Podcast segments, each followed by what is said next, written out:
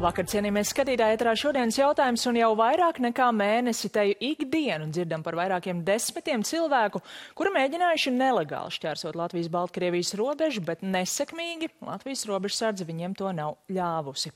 Šādi atvairīti jau vairāk nekā tūkstoši migranti, kuru plūsmu Eiropas virzienā visticamāk organizē Aleksandra Lukašenko režīms.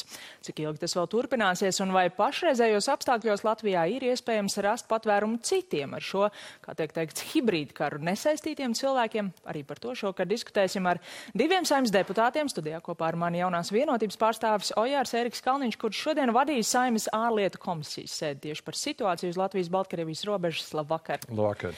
Savukārt opozīcija pārstāv Zaļo un Zemnieku savienības deputāts Raimons Bergmanis, viņš arī bijušais aizsardzības ministrs. Labvakar! Labvakar! Un pirms runājam par konkrētiem šīs situācijas aspektiem, notikumiem uz robežas, es gribētu iespēlēt fragmentu no Latvijas ārpolitikas institūta vadītāja Andras Prūda paustā tepat pie mums nedēļas sākumā. Mēs, protams, bijām ļoti kritiski par Ungārijas nostājumu, par to, ka Ungārija uzbūvēja žogu un nelaid iekšā bēgļus no Serbijas. Tad, pēc tam, kad Ungārija šo žogu uzbūvēja, tad daudzas valsts sekojuši Ungārijas piemēram. Var pat teikt, ka zināmā veidā tomēr ir notikusi ar Eiropas Savienības šīs patvēru meklētāja politikas ungarizācija. Vai jūs varētu piekrist, ka līdz ar šo nu, no Baltkrievijas šeit sūtīto cilvēku atvairīšanu, pat neizvērtējot, pienāks viņiem patvērums vai nepienākas, mēs esam paši pārņēmuši to politiku, kur vēl pirms pāris gadiem gan Eiropas Savienība, gan arī daļa Latvijas politika, ne visi, bet daļa kritizēja Kalniņkungs. Nu, es domāju, ka mēs, mūsu viedoklis un mūsu nostāja attīstās ar laikiem. Un, un tagad ir pagājuši pieci gadi kopš to pirmo krīzi. Un, uh, es domāju, daudz kas ir mainījies arī mūsu attieksme pret uh, situāciju.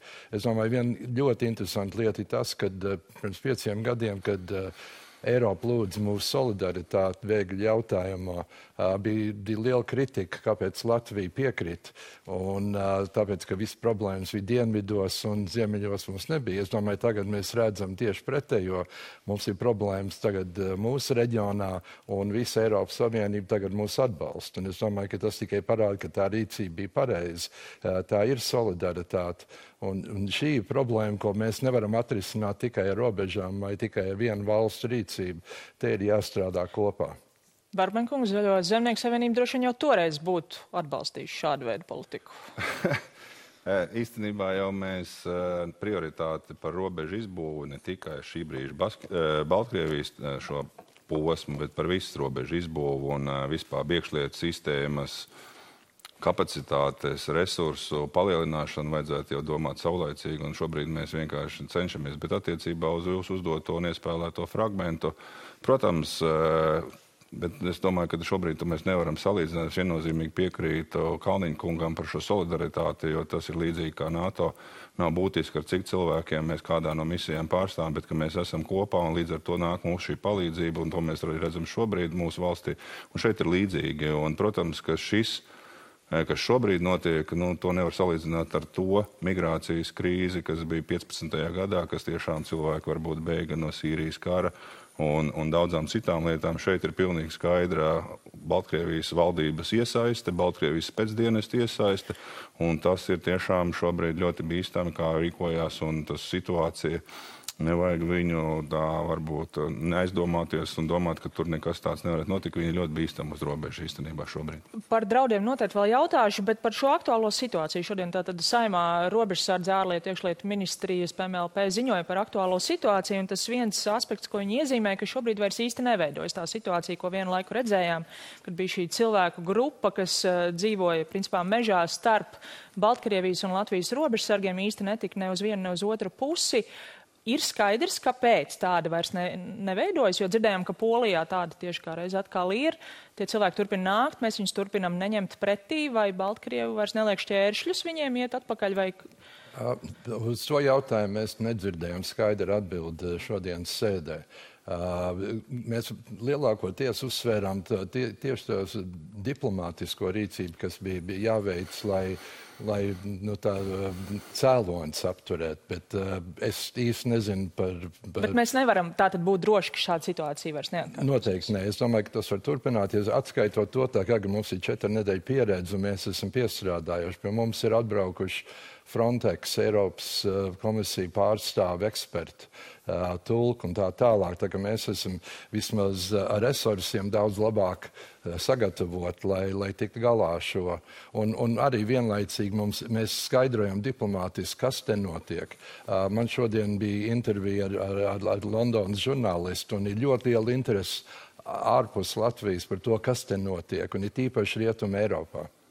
Jūs jau minējāt, tagad ir kaut kāda, nu, ir jau pieredze, varētu teikt, roku piesist, saprast, kā rīkoties šajā situācijā. Tad mēs varam gaidīt, kad šī plūsma pamazām izsīks, vai jūs tomēr redzat citus riskus un draudus? Riski ir ļoti lieli un dažādi, un tas ir jāredz tādā kopsaucējā ar dažādām lietām, kas notiek gan eh, ar mācībām Zapad, gan ar notikumiem Afganistānā, gan, protams, arī mūsu pašu iekšpolitika, drošība, viss tas ir savstarpēji saistīts. Un, protams, ka lielvalstis mēro, pētā, vāc informāciju, kā mēs rīkojamies. Un, un tas tiešām šobrīd liek aizdomāties, ka ir. Bet, nu, ko raksta arī Polijas nu, robežsardzes vadība, ka viņi apmēram ir rēķinās, ka šobrīd Baltkrievijas teritorijā atrodas apmēram 10 tūkstoši bēgļu.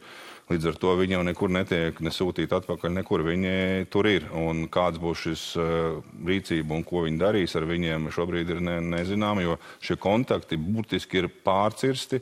Jo arī mums, atrodoties ar mūsu aizsardzības komisiju uz robežas, ir šie robežu pilnvarnieki, pilnvarotie, kuri sazinās par jebkādu incidentu. Tas nav netiecas tikai par uh, migrāciju, par jebkādu incidentu. Tas šobrīd nav nekāda kontakta. Tas ir pārkāpums arī no starptautiskiem likumiem, ka tu neko nevar vispār ar otru pusi nekādā veidā kontaktēties, un tas tikai tos riskus pieaudz.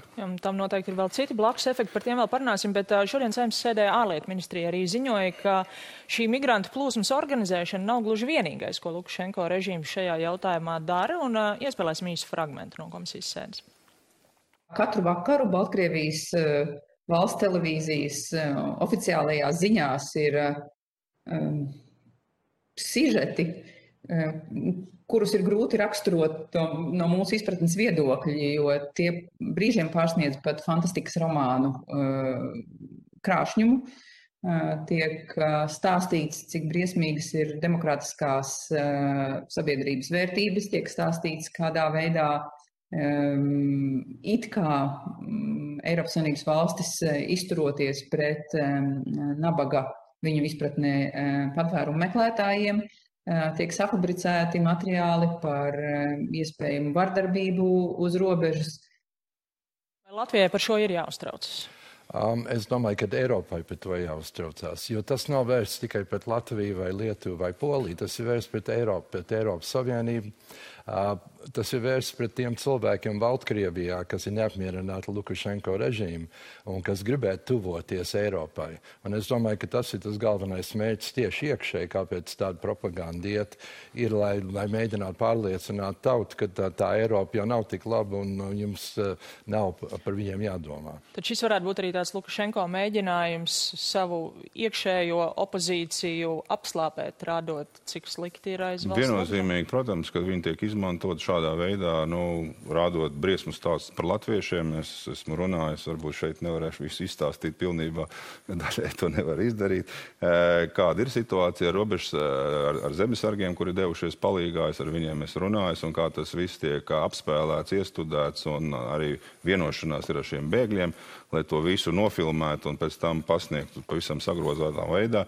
Un šīs eh, info operācijas notiek daž, dažādos virzienos. Es arī šobrīd, lasot šodien, piemēram, Krievu mēdījos, piemēram, lasa ziņu, pēkšņi parādās par to, ka mūsu ārlietu ministrs ir ticies ārzemēs eh, ar, ar Daugavas vanagiem, kur organizācija ir dibinājuši leģionāri, tātad fašistiskā organizācija, un tādā un tādā veidā tiek diskriminēta arī mūsu valdība, ka valdības loceklis redz ir tie.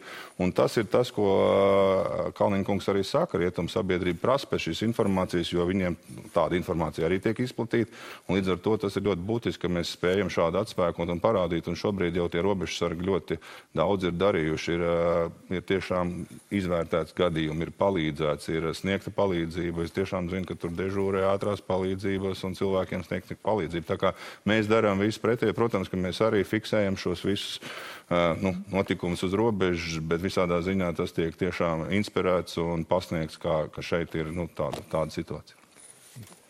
Es gribēju minēt, ka 90. gados Krievija veica milzīgu propagandu kampaņu pret Baltijas valstīm, pret cilvēku tiesību pārkāpumiem un tā tālāk. Un es domāju, ka tas tagad viņi mēģina to atjaunot, jo tā propaganda nav vērsta tikai pret Baltkrieviem. No. Viņi iet cauri sociālajiem tīkliem uz, uz Franciju, Itāliju un tā tālāk. Jā, un tieši par šo es gribēju jautāt, jo arī Lukševits kundze minēja, ka tam ir arī starptautiska rezonance un Latvijai nākas skaidrot.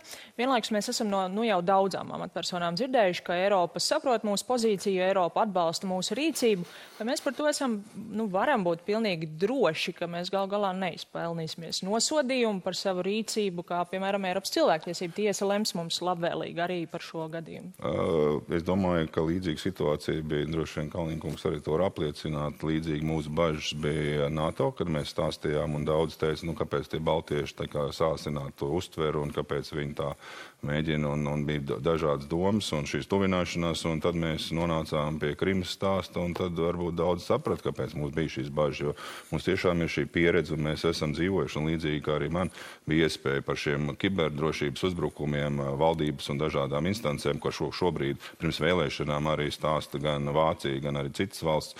Un tad, kad mēs par to runājām, daudz tam neticēja, tad beigās viņi arī, nu, tad mēs arī teicām, laipni lūgt mūsu klubiņā, jo tas visu laiku notiek un šīs operācijas tiek veikts pret mūsu valstu un tas iedragā visu šo sistēmu. Tad esam droši, ka darām visu atbilstoši arī citu dalību valstu pārliecībai. Mēs darīsim vēl, bet eh, pirms divām nedēļām Eiropas Savienības tieslietu un, un iekšlietu ministri pauda pilnīgi atbalstu Latvijas un Lietuvas un Polijas nostājai. Uh, mēs griezīsimies pie ANO. Uh, šo mēnesi būs ANO ģenerāla asamblēja. Mēs tur to celsim drošības padomē. Un pat rītā es piedalīšos attālinātā Eiropas Savienības uh, uh, kopējā drošības sēdē, un es ar šo jautājumu pacels. Viņi to dzird visur Eiropas Savienībā un arī Amerikā. Es gribētu jautāt, pirms gada Baltkrievijā, kad sākās plašie protesti pret Lukašenko režīmu, un nu, tā Latvijā valdošā noskaņa bija, ka šie cilvēki ir jāatbalsta, mums viņiem ir jāpalīdz, ja iespējams mēs viņus varam arī uzņemt, ja tas ir nepieciešams. Tagad mēs zinām, jūs jau runājāt pat robežsargi nekomunicē, bet mēs zinām, ir apusējā diplomāta iz, izraidīšana. Mēs ceļam žogu uz robežas, ārkārtējā situācijas pierobežā laikā nav arī tiesības nelegāli šķērsojot pieprasīt patvērumu. Kādas ir iespējas kādam Baltkrievam, kurš, nu, varbūt režīma uzmanības dēļ nevar gluži doties tā pa robežu punktu, šobrīd prasīt patvērumu Latvijā? Es domāju, ka mēs esam jau snieguši daudziem cilvēkiem. Bet tagad šajos apstākļos? Šajos apstākļos es man grūti nokomentēt, kā šobrīd varbūt ir, bet ir? es pieļauju, ka droši vien ir tādas iespējas. Es, protams, nezinu, kā šie cilvēki ir nokļuvuši Baltkrievu nu, cilvēki, kas ir izvēlējušies, nu, daži, dažādi arī Olimpiskajās spēlēs, cilvēki izvēlējās paziņot par to un izmantoja daži dažādas ceļus, lai nokļūtu kādā nu, drošā valstī. Bet Latvijā var nokļūt šobrīd šādā ceļā? Jā, man ir grūti pateikt, vai tas ir iespējams, bet es domāju, tas daļai bija Lukašenko mērķis arī apturēt šo plūsmu Baltkrievu, kas varētu uh, meklēt patvērumu, jo Lietuvā, Lietuva īpaši ciet dēļ to.